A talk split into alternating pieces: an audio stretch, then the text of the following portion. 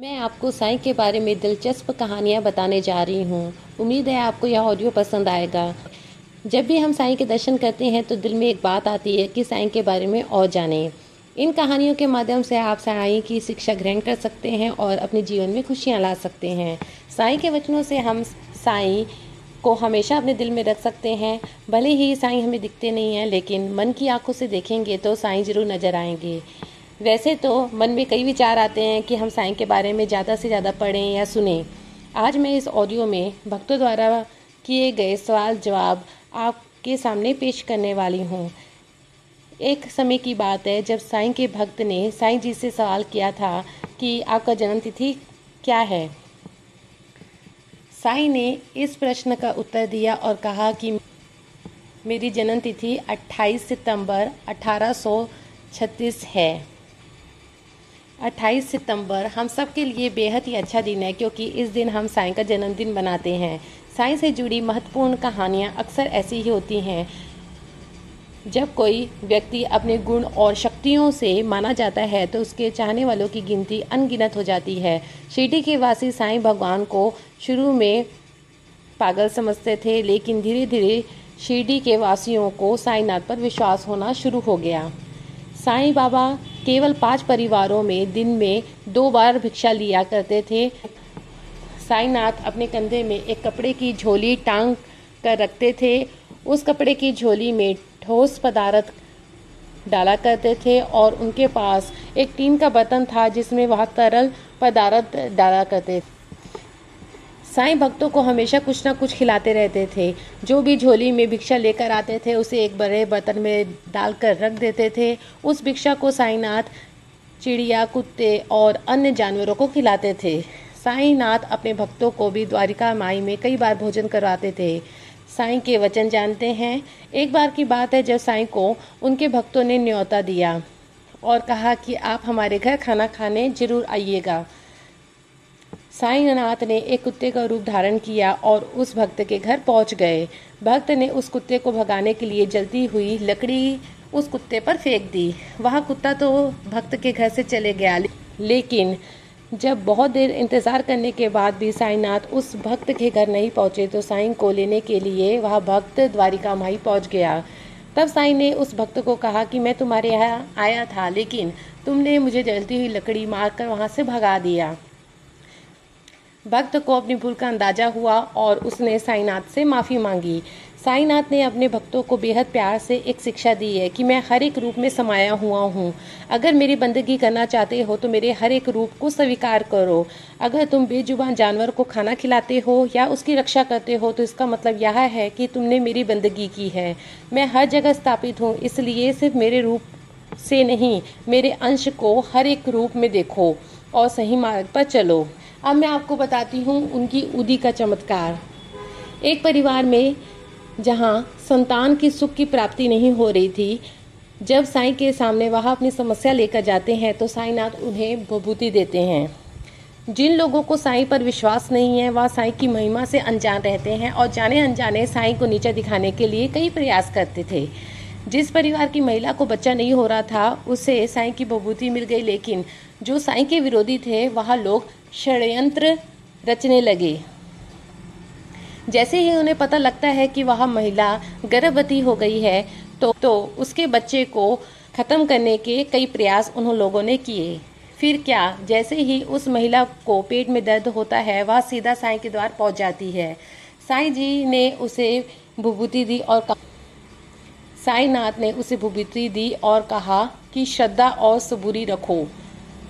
साईं ने उन्हें कुछ उपदेश दिए और उन्होंने उपदेशों का पालन किया। फिर दंपति को सुख की प्राप्ति हुई। साईं की कृपा से उनके परिवार में बच्चा हुआ। साईं की अपार कृपा से उनके जीवन में खुशियां आई। इस, इसलिए वह परिवार साईं के गुणगान गाने से पीछे नहीं हटता। अब मैं आपको कुछ कहानियां बताती हूँ। साईंनाथ के भक्त विश्व में आपको हर जगह मिल जाएंगे। ईश्वर का रूप तो हर जगह ही एक है, लेकिन हर कोई शिरडी जाकर साईंनाथ के दर्शन करना चाहता है। जब भी शिरडी जाएंगे आप देखेंगे कि साईं भक्त के दर्शन के लिए श्रद्धालु लंबी लंबी कतारों में खड़े होने के लिए तैयार हैं। जिससे जितना बन पाता है वह साईं के दर पर अपनी सेवा कर देता है। आपने देखा ही होगा कि हिंदू धर्म के लोग अपना संत हिंदू को मानते हैं, लेकिन साईं को मानने वाले आपको भिन्न प्रकार के जाति धर्म के लोग दिख जाएंगे। आपको हर जगह साईं की कथाओं में और कहानियों में यह पढ़ने को मिल जाएगा कि जाति धर्म के नाम पर कभी भी लड़ाई नहीं करनी चाहिए, मिलजुल कर रहना चाहिए और और श्रद्धा सबूरी अपने गुरु के प्रति हर व्यक्ति में होनी चाहिए। साईं बाबा ने अपने उपदेशों में एक बात कही है, जो इंसान जात के नाम से झगड़ा करता है वह व्यक्ति सबसे बड़ा पापी है। आपको साईनाथ के विषय में महत्वपूर्ण जानकारी हासिल करने के लिए आप श्री साईं सचित्र पढ़ सकते हैं। साईनाथ अपने वचनों में हमेशा श्रद्धा और सबूरी का महत्व बताते हैं। साईनाथ कहते हैं सबका मालिक एक, तो इसका मतलब है कि ईश्वर एक है, हमें उस ईश्वर की बंदगी करनी चाहिए। आप सब ने कई ऐसी चमत्कारियाँ कहानी सुनी होगी जो साईं से जुड़ी है। आज मैं आपको एक कहानी बताती हूँ। साईं से जुड़ी हम कई बातें जानना चाहते हैं, लेकिन कई बार ऐसा होता है कि समझ में नहीं आता कि कहाँ से शुरू करें। चलिए आपका समस्या का समाधान निकालती हूँ और उनसे जुड़ी एक महत्वपूर्ण कहानी आपके सामने रखती हूँ। जब भी साईं के चमत्कारों की चर्चा होती थी तो एक व्यक्ति को बेहद यह बात खटकती थी। उसने साईं की शक्तियों की पड़ताल करने की योजना बनाई। पड़ताल करने के लिए वह व्यक्ति शिरडी पहुंच गया। उस व्यक्ति को यह बात का पता लगाना था कि साईं सही में एक बाबा हैं या फिर ढोंगी।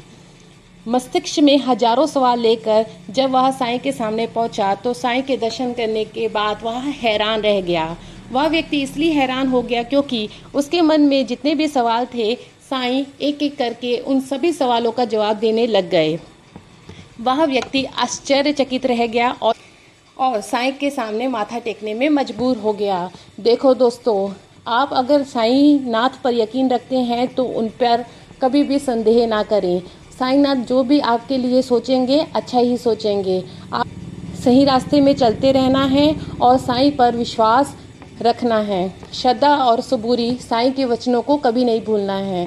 उम्मीद करती हूँ कि यह ऑडियो आपको हेल्पफुल लगी होगी। अगर आपको यह ऑडियो अच्छी लगी हो तो साईं के भक्तों के साथ शेयर करना ना भूलें। अपना कीमती समय देने के लिए धन्यवाद। हे दोस्तों, आप सबका स्वागत है। बहुत से लोग ऐसे हैं जो उधी प्राप्त करने के लिए शिरडी जाते हैं या शिरडी से उधी मंगवाते हैं। आज मैं इस ऑडियो के ज़रिए आपको बताने वाली हूँ कि घर में आप उधी कैसे बना सकते हैं, घर में साईंनाथ की विभूति कैसे बनाई जाती है। आज आपको इस ऑडियो में जानने को मिलेगा। दोस्तों, अगर मैं आपको एक ऐसा उपाय बताऊं जिसके ज़रिए आप खुद ही घर में उदी बना पाएंगे तो कैसा लगेगा? यकीनन आप खुश होंगे, क्योंकि जो भी आप बाहर से मंगाओगे वह आज नहीं तो कल फिर से ख़त्म हो ही जाएगी। इससे अच्छा है कि उदी आप घर में कैसे बनाते हैं यह सीख लें। साईं बाबा के दर में लाखों लोग आते हैं, वहाँ हर एक को उदी बाँटी जाती है। हर एक व्यक्ति को एक पैकेट उदी का दिया जाता है। कई कहानियों में भक्तों ने उदी का महत्व समझा है, इसलिए उदी की प्राप्ति के लिए लंबी लंबी कतारों में खड़े होने से वे कतराते नहीं हैं।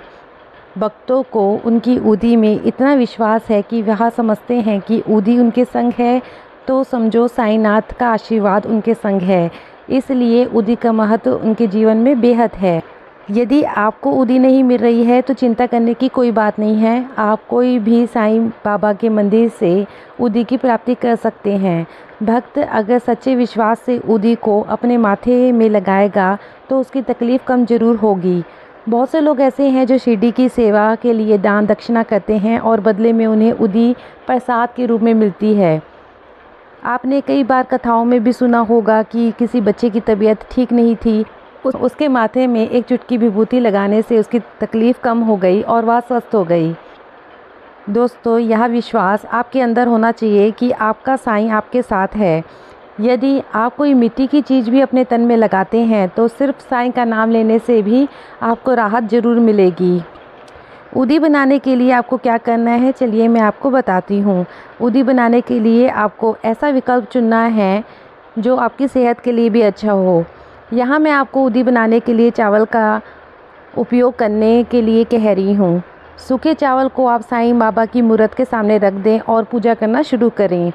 अब उस चावल के दानों को मिक्सी की सहायता से ग्राइंड कर लें और विभूति के जैसे इस्तेमाल करना शुरू कर दें।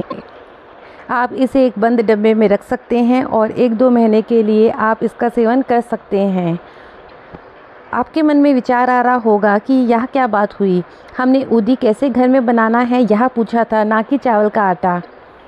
यह सब आपके दिमाग का खेल है। यदि मानो तो हर चीज़ में परमात्मा का वास है, यदि ना मानो तो ऊदी में भी कोई ख़ास बात नहीं है।